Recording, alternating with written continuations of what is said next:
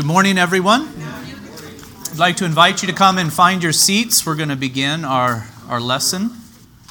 Just this, uh, just this morning, my wife and I were talking about this study, and we were talking about how it, it is a bit repetitive. Have you noticed this? It feels like we're kind of talking about the same thing over and over again in this study, and it's not a criticism or a complaint.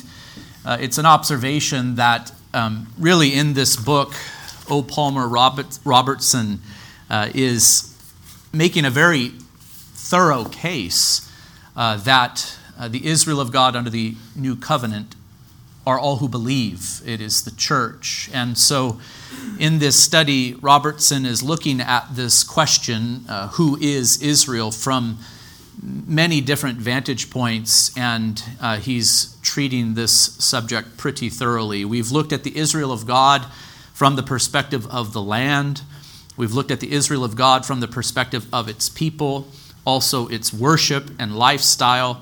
And here in chapter 5, uh, we are looking at the Israel of God and the coming of the kingdom. And I've broken this chapter into, I think, four different parts. Uh, there's just so much here to consider. And so, one of the challenges we will have is to remember what we talked about in the previous lessons as we've gone through chapter 5 here uh, very slowly. Uh, lesson 8 from last Sunday was part 1 of our consideration of chapter 5. That's a lot of numbers, um, but I, th- I, think you get what I'm saying here. And, and so, we began to consider uh, the coming of the kingdom last Sunday.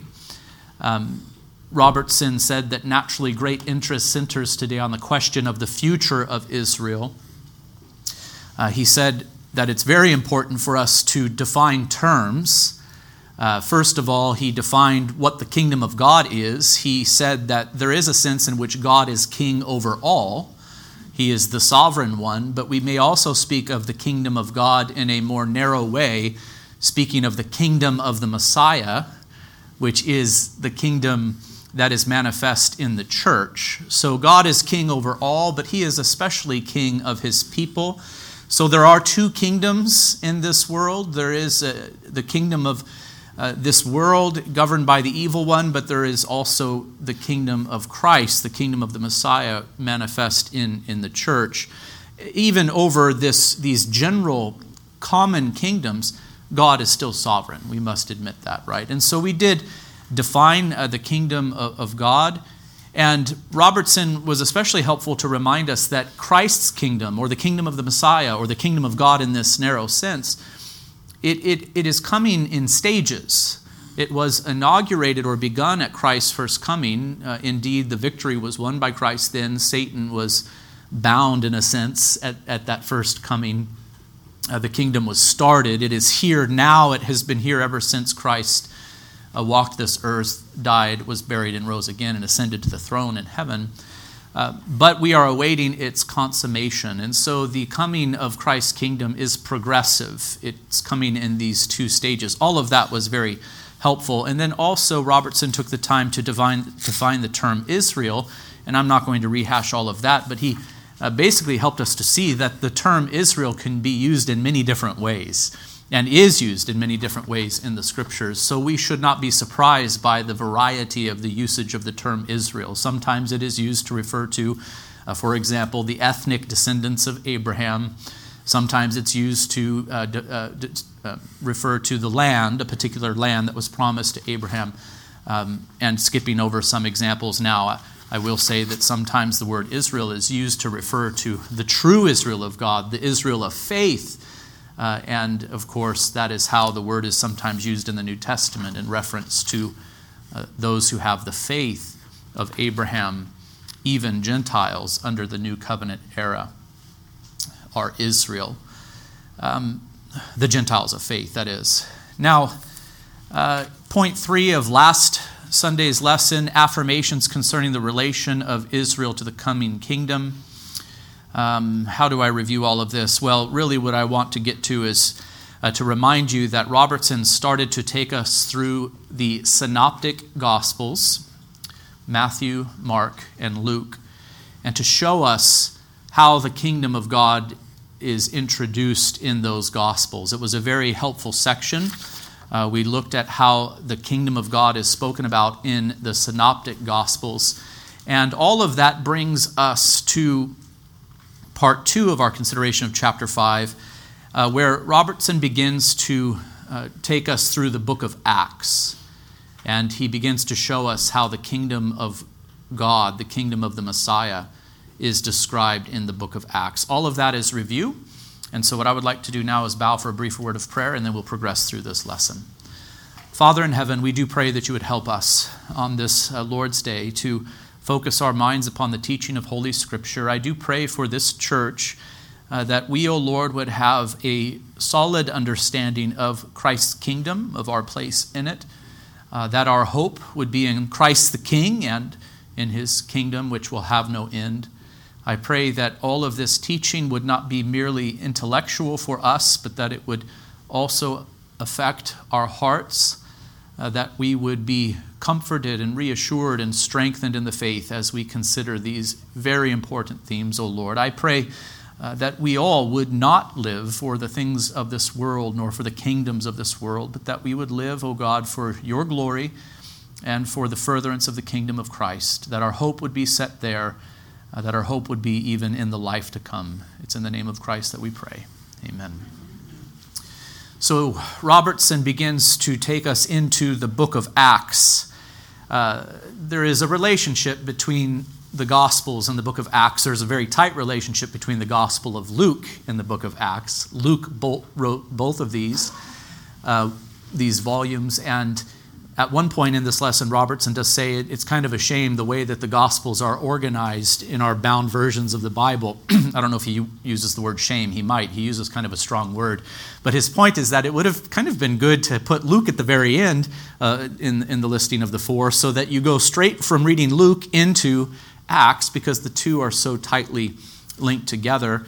And um, it is interesting to note that the doctrine of the kingdom of God is a very big theme in Luke's gospel, and that's going to come out in the sermon today, actually. And then, uh, of course, that theme runs right into the book of Acts and is carried on uh, further. So, first of all, as Robertson begins to look at it, the, the topic of Israel and the coming of the kingdom in Acts, he wants us to remember the background for this teaching concerning the kingdom of God in the book of Acts. Uh, and he reminds us of how the Gospel of Luke ended. The book of Acts opens with a reference to the 40 day period between the resurrection of Christ and his ascension to heaven. And remember, uh, the Gospel of Luke concludes with telling us about that 40 day period of time before the ascension of Christ. It's there in that period of time that Christ met with his disciples on the road to Emmaus, and in Emmaus taught them that he was the fulfillment of the law, the prophets, and the Psalms. He goes back and delivers the same message in Jerusalem. So you can remember how the book, the book of Luke concludes well, the book of Acts opens with a reference to this. During this critical time prior to his dramatic departure, meaning his ascension, Jesus concentrated on teaching his disciples about the messianic kingdom that he had come to establish. But what did he teach them during this period is the question that Robertson raises. By the way, I, I hope you don't grow tired of me talking about the kingdom uh, I talk about the kingdom a lot because the Bible talks about the kingdom a lot. It's a big deal. It's, it's a major central tenet of the Christian faith that the kingdom of God is at hand. It has, it has come and it will last forever. Uh, and so we need to acknowledge the importance of this theme and deepen our understanding of these doctrines. What did Jesus teach his disciples during that 40 day period of time after his resurrection and before his ascension? Obviously, Jesus did not introduce the subject of the kingdom of God for the first time during these 40 days of instruction. The background for this instruction about the kingdom in Luke's second treatise should be found in Luke's gospel. So he taught them about the kingdom of God during this 40 day period of time, but it's not as if Jesus uh, appeared to his disciples in the resurrection, in his resurrection body, and say, Hey, I got a new thing to talk to you about. Let's talk about the kingdom. No, he, he was talking about the kingdom all along in his earthly ministry. In fact, the kingdom was promised in the Old Testament scriptures. Uh, but now that Christ died and rose again, he's able to bring his disciples further along in their comprehension of uh, this teaching about the, the kingdom of God. Point three here on our outline under 2a four observations regarding the teaching about the kingdom in Luke's gospel. So we're still uh, you know, leading up to our consideration of, of Acts, we're in Luke, four observations regarding the teaching about the kingdom in Luke's gospel. The kingdom associated with the coming of Jesus is intimately connected with the promised kingdom of the old covenant that God made with Israel. Here we must remember how Luke's gospel opens. Tons of references to Old Testament scriptures. Uh, in many ways, Luke is just showing us that this baby Jesus and this young boy Jesus and this man Jesus, he has come in fulfillment to Old Testament prophecies, right? I don't even need to take you through those because they should be fresh in our minds. We've been looking at this in depth in our study through the Gospel of Luke. The kingdom of God, point B, as presented in Luke's Gospel, would be realized progressively.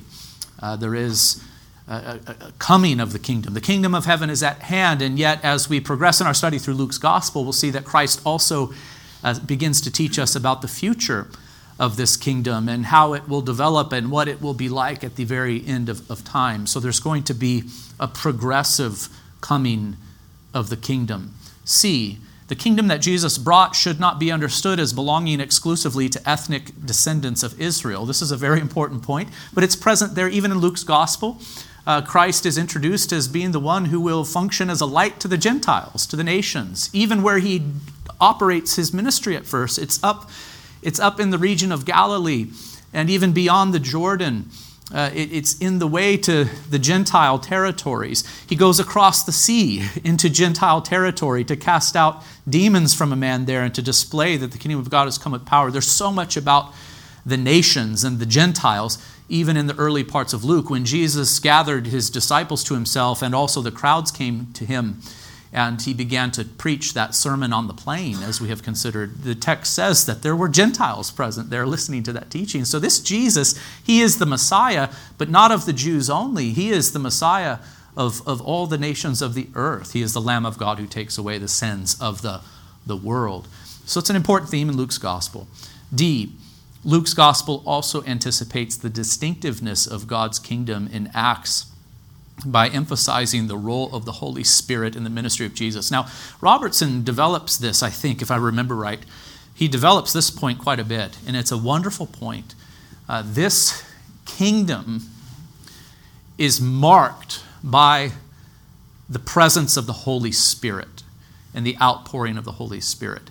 I, I said in a little message on the realm when I was kind of giving a preview of what we'd be talking about today.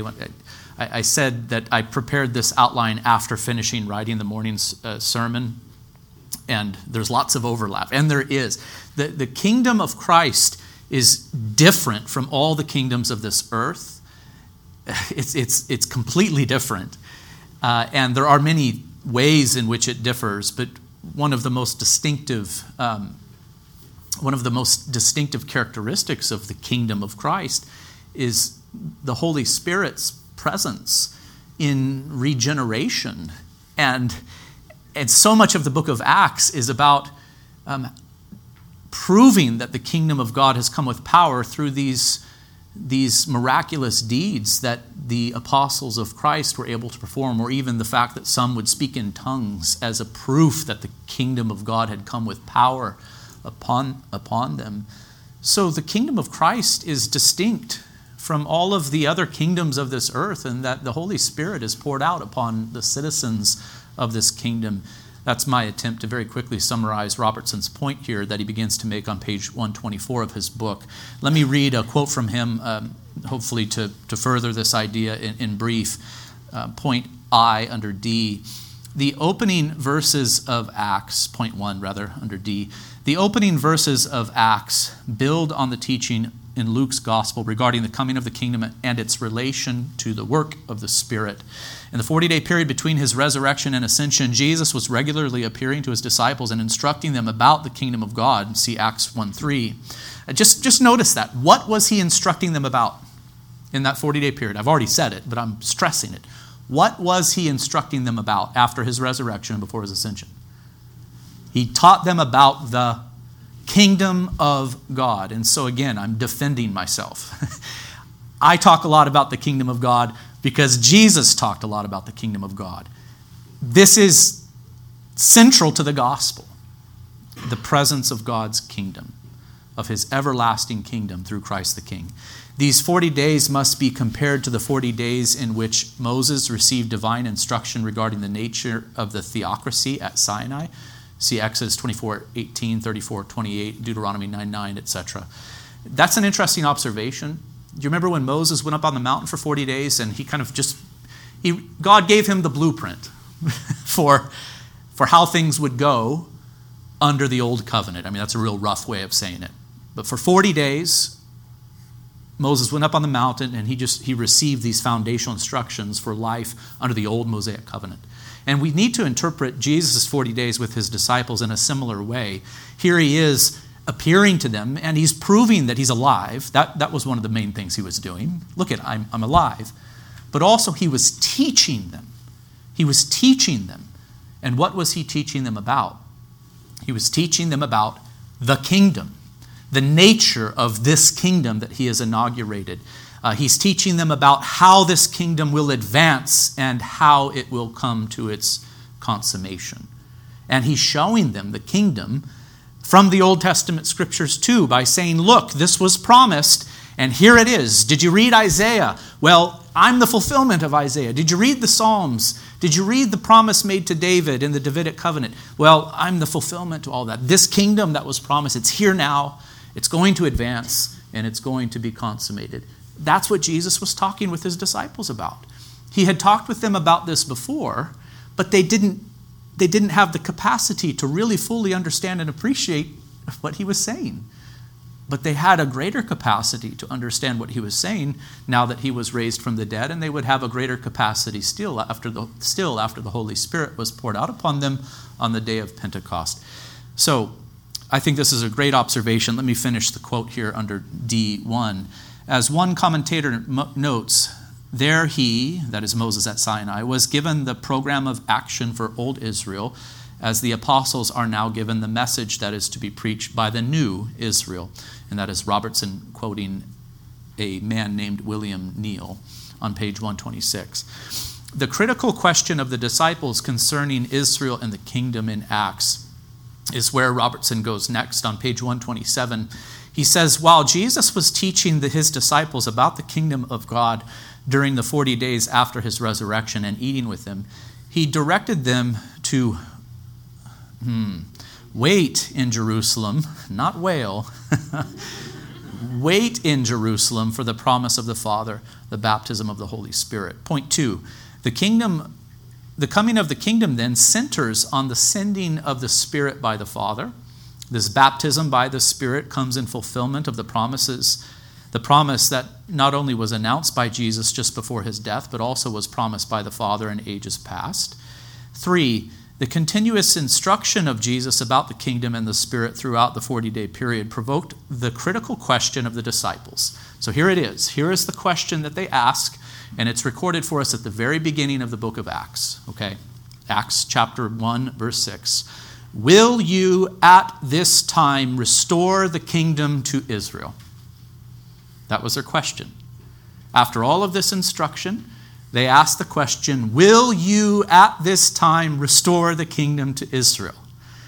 Okay, Robert, one of Robertson's main points is that this question is highlighted at the very beginning of Acts for a reason.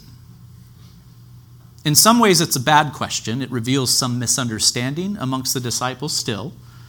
In some ways, it's a very good question. And why would this question be highlighted at the very beginning of the, of the book of Acts? Anyone want to take a guess? Literarily speaking, why would, I'm sorry, I didn't mean to interrupt you, but literarily speaking, why would this question be highlighted at the very beginning of the book of Acts? Go ahead. I was going to say to, to make that distinction. Okay, to make that distinction, any other thoughts on it? Do you think maybe that the whole book of Acts is going to answer the question? Yes, it is. So when questions like this are highlighted and raised, we have to at least be open to the possibility that maybe, literarily speaking, this question is being brought to the forefront right at the beginning of this book because the book's going to answer the question. The book's going to answer the question. And indeed, I think that is what we find in, in the book of Acts an answer to the question uh, Are you uh, going to, at this time, restore uh, the kingdom to, Israel? Or will you at this time restore the kingdom to Israel? Acts 1 6. The question so placed so prominently by Luke at the beginning of his second treatise cannot be ignored. It should be assumed that during the previous 40 days, Jesus had provided some enlightenment for his disciples regarding his kingdom. Indeed, the idea of restoring the kingdom to Israel implies a return to the original form of God's reign among the Jews. Yet, as one commentator has summarized the situation, the question shows neither an absolute misapprehension of the nature of Christ's kingdom nor a perfectly just view of it, but such a mixture of truth and error as might have been expected from their previous history and actual condition. That is Robertson quoting Alexander on page 131. So it's good. This question, we see that there's kind of a mixture here. They're, they're learning about the kingdom, it, it's becoming clear to them what this kingdom is going to be like, but there's still some confusion as to the exact nature of this kingdom. Will you at this time restore the kingdom to Israel? And I think we should take that to mean that they wondered if the, the old way would be restored. Do you all know the book of Acts well enough to see how it really is about the answer to this question? Do you remember the struggle that the early Christians had? What was the main struggle that they had? I'm not referring here to persecution, I'm talking about theologically. What was the main issue they had to wrestle with in the very earliest days of the church, according to the book of Acts? Judaism? Judaism? Yes. Uh, yeah. Circumcision, temple worship, animal sacrifice, uh, dietary restrictions. Rise, kill, and eat, God says to Peter in a vision. Early in the book of Acts, the old forms are wiped away. What else? It's along these same lines, but what? All of a sudden, we see that um, the Holy Spirit is being poured out on whom? Gentiles. Over and over and over again in the book of Acts. The same Spirit that has been poured out on Jews under this new covenant era is being poured out on Gentiles. Who? Cornelius? You know, what, what, Cornelius called for Peter and he was he spoke in tongues just like we did on the day of pentecost as an indication that the spirit has been poured out doesn't mean tongues are permanent it means that this is a transition of the ages that is breaking into human history and it's being accompanied by miraculous signs. It doesn't mean tongue speaking is permanent, but for a time, as this great transition between Old Covenant and New Covenant is taking place, it's given as a sign that the kingdom of God is, is including Gentile converts. You, you see, will you at this time uh, restore the kingdom to, to Israel? Uh, what's the answer to that question? It's actually kind of hard to answer, uh, at least in brief. I guess you could say yes, depending on what, what you mean by Israel. Do you see what I'm saying? And I guess you could also say no if what you think about Israel is ethnic, ethnic Israel. Will you at this time restore the kingdom to Israel? Yeah, absolutely. The true Israel of God, those who have the faith of Abraham, Jew and Gentile. I mean, not a restoration, but a great advancement. In another sense, no, if what you think is that Old Covenant Israel is going to be revived and, conti- and continued. Yes, Scott. So, in this mixed sense that, they, that their understanding was in, uh, do you think that they were thinking a spiritual salvation for Israel ethnically? So the disciples. Yeah. I think there was still confusion amongst the disciples, and I think that is the point. It, it kind of it sets the stage for everything that we're told in, in, in Acts because they, Jesus does answer them, and we're going to consider that in a moment. He does answer their question, but it's really the rest of the book of Acts that answers the question, and for them, it was their experience. So, Peter, for example, let's get into the head of Peter. He might have still been wondering if the kingdom of God was going to be centered upon Israel at this moment in Acts 1 6 he might have still been confused about the exact nature of the kingdom of God in this moment. But Peter, at some point, was called by God to go to Cornelius. And Peter was shown the vision of the unclean foods coming down. Peter was said, told to rise, kill, and eat. And he was still perplexed. No, Lord, by no means. I've, I've never defiled myself. You know, the, the, the argument he has with, with God as he, because he is struggling to comprehend the nature of this new covenant kingdom. He himself is. But he, with God's help, gains clarity over time. Ah, the Gentiles are being brought in. The old covenant civil laws and ceremonial laws are no more. Uh, you, you know, he began to get it. And, and we get it as we follow the story in Acts. As we, as we read carefully Luke Acts, we begin to comprehend the nature of the kingdom of God. But I think they were still confused in this moment. Yeah. Did you have something else? Yeah, I was just, I was just thinking that they, they had moved past the physical kingdom, like that wasn't even on the table. It was more like this is more of a spiritual kingdom, and how does that play out? Does that mean it's a spiritual kingdom, but for Israel, the people?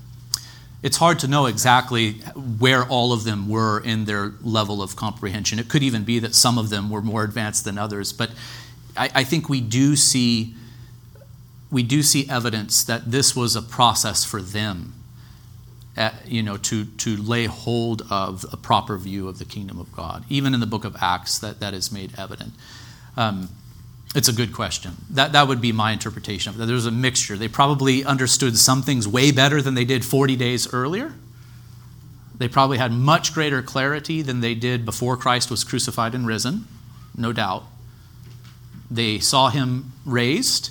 They heard his teachings during that 40 day period of time. They were probably way more advanced than they were prior to his death, burial, and resurrection. But there were still some misconceptions that remained that needed to be clarified. And they would be clarified through the outpouring of the Holy Spirit and through their experience as God began to open their eyes to these things. Danny.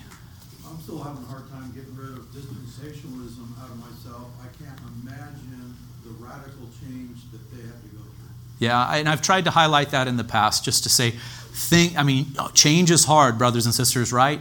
Well, think about this time of change radical change, just a, a doing away uh, with the old and and the coming in of something totally new. It, it took some time because, after all, these men, uh, though these men were apostles and uh, were inspired by God's Spirit, they were men still, and they had to grow in their comprehension of these things. Okay, point C is really important here. Um, he does, Robertson says, but to get to a but to get a fuller understanding of the significance of this critical interchange at the beginning of Acts, Jesus' response to the question must be considered. And here in this section, he does say that some people, they, they kind of read Acts as if Jesus just disregards their question, as if he just says some things that are totally unrelated to this question of Acts 1 6. That's not quite right. Jesus' response can be understood properly only by carefully considering the various elements of the question the query about the apostles has three elements. One, the reality of the kingdom itself. Will you restore the kingdom? Two, the uh, specific domain of the kingdom. Will you restore the kingdom to Israel? And three, the timing of the restoration. Will you at this time restore the kingdom to Israel? So there really are three questions within this one question. Christ proceeds to indicate that the presence of the kingdom will be established by a display of its power in just a few days. So the kingdom is going to come with power through the outpouring of the Holy Spirit on the day of Pentecost uh, soon. With respect to the domain of the kingdom, Jesus responded with a fuller answer, which anticipated everything subsequently related in the book of Acts. You shall be witnesses to me in Jerusalem and in all Judea and Samaria and to the end of the earth. That is verse 8. Will you at this time restore the kingdom to Israel? Was the question. And the answer is right here in verse 8. Jesus does answer this question. Will the kingdom be unique to Israel, ethnic Israel? Will it be confined to ethnic Israel? What's the answer to the question?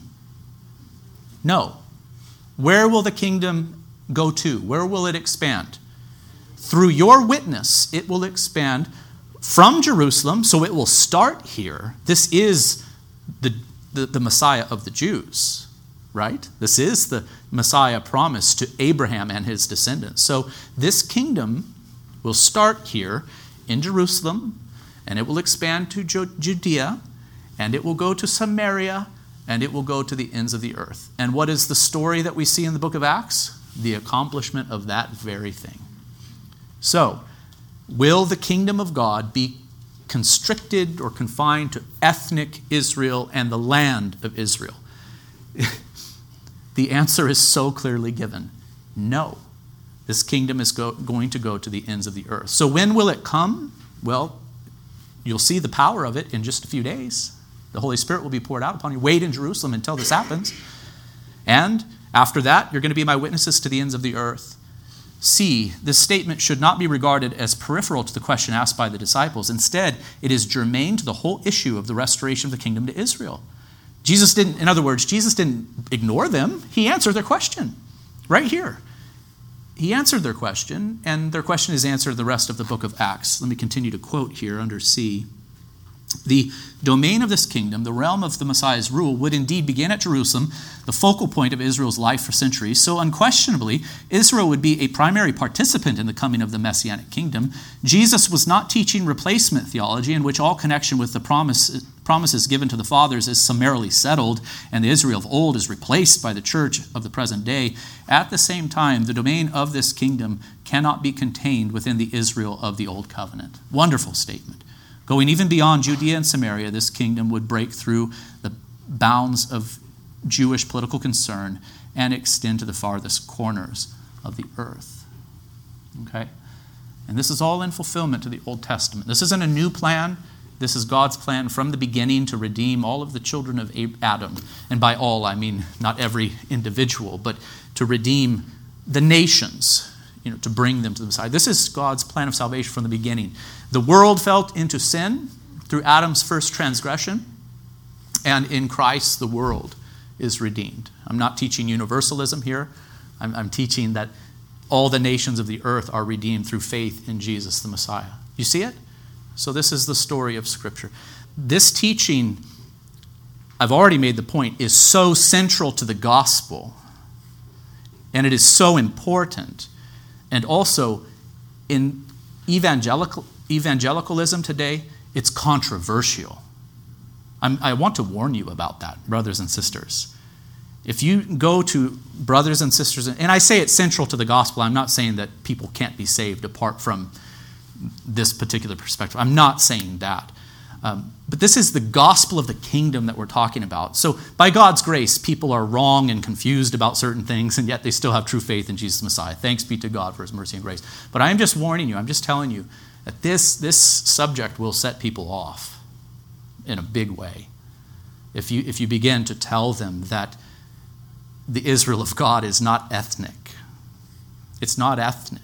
The Israel of God is the Israel of faith. It's, it's the church. It's not replacement theology, as Robertson says, but it is a kind of expansion theology where the kingdom that was once prefigured amongst Old Covenant Israel, man, under the New Covenant, it has just it has just exploded those boundaries. I, I, mean, I love that image. This kingdom, the kingdom of Christ, the second Adam, the Savior of the world, cannot be confined by geographical borders.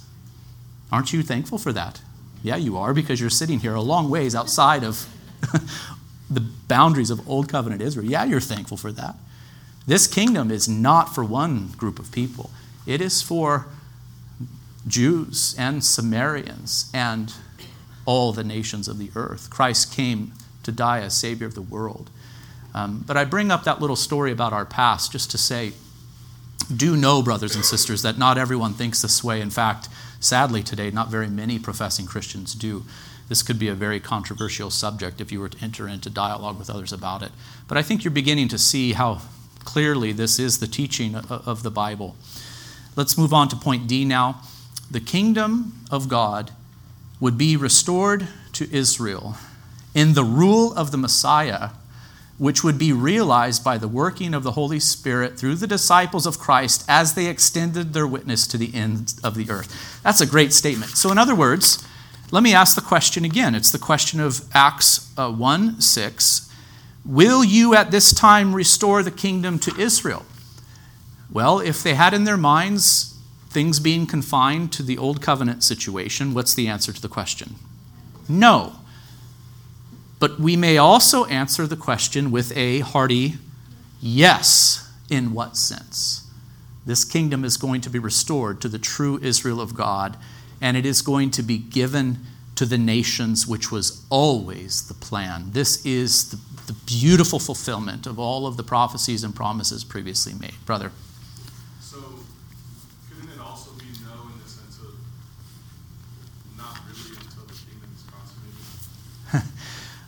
Will you at this time restore the kingdom to Israel? You're asking, couldn't it also be no in the sense of not right now?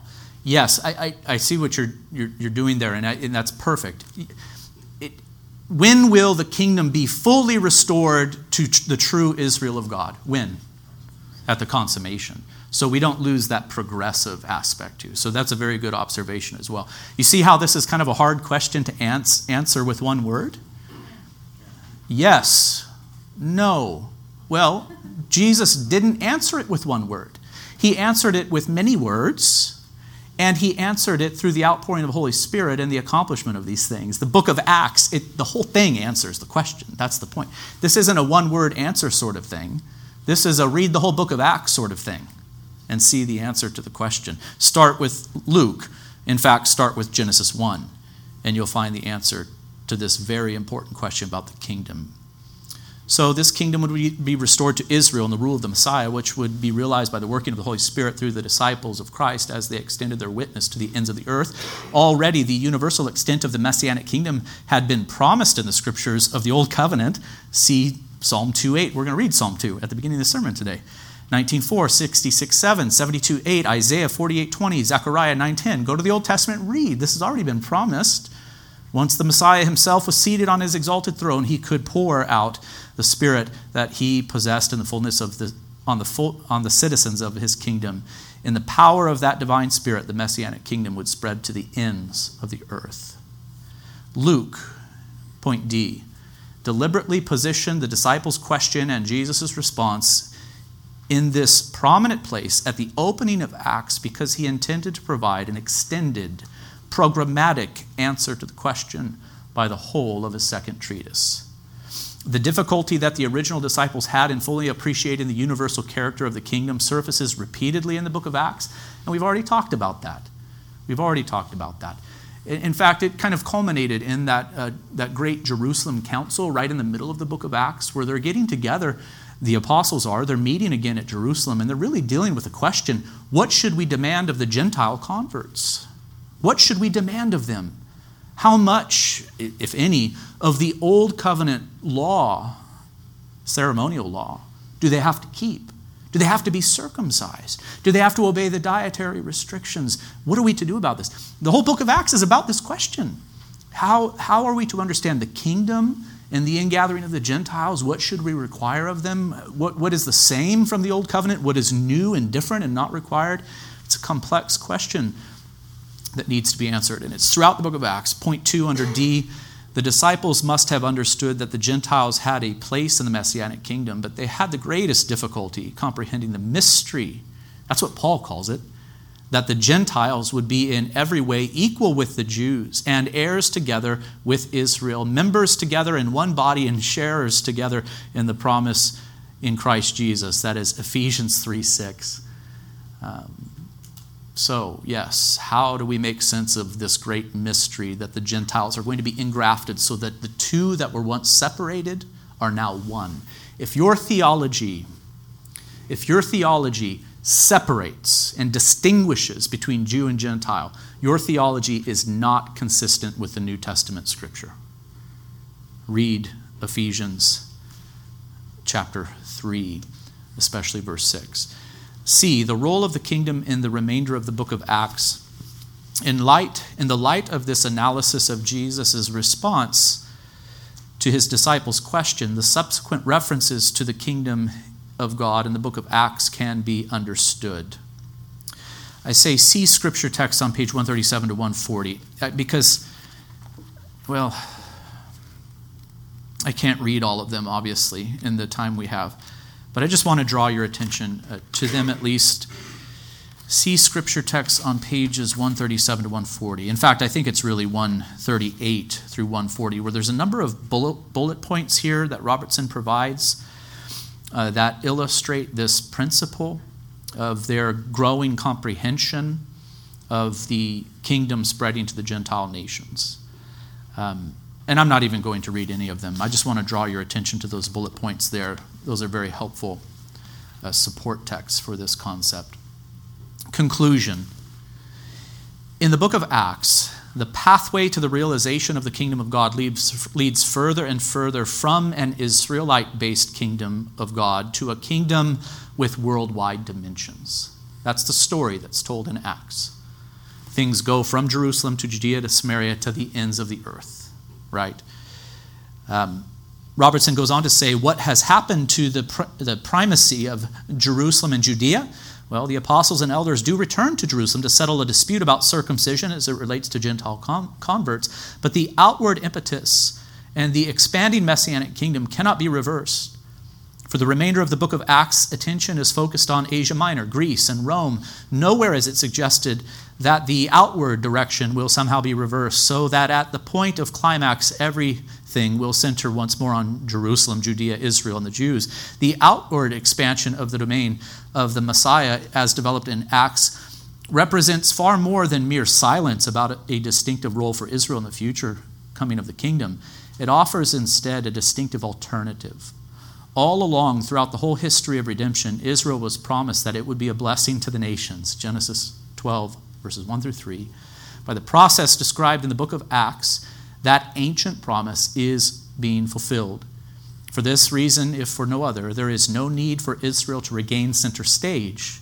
In this divinely ordered process, God has been glorified for his faithfulness to his promises, and the kingdom of God and the kingdom of God promised to Israel has finally become a reality. This is a great book. It really is. I, I hope you appreciate it. Um, I hope your understanding of Christ the King and of the nature of his kingdom is growing.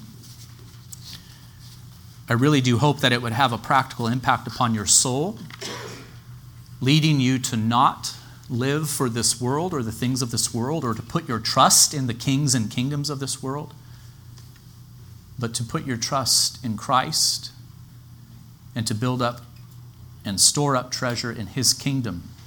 What's the one distinctive thing about Christ's kingdom? And this sermon is going to be about this this morning. What's one, one distinctive thing about Christ's kingdom compared to the kingdoms of this earth? Everlasting. It's everlasting. It's everlasting. What will happen to all of the kingdoms of this earth, including this one in which we live? They will, they will come to ruin. The kings and rulers will die, and these kingdoms will come to an end. Either before the consummation, certainly at the consummation. But Christ the King will rule forever and ever, and his kingdom will have no end. And so you'd better be found in that kingdom. Don't you agree? and your treasures better be stored up there. This stuff is very practical, brothers and sisters. It's not just academic or intellectual. May the Lord help us. Let's bow for prayer and then we'll dismiss. Father, do help us to understand the teaching of Holy Scripture and this doctrine of the kingdom, which is so central.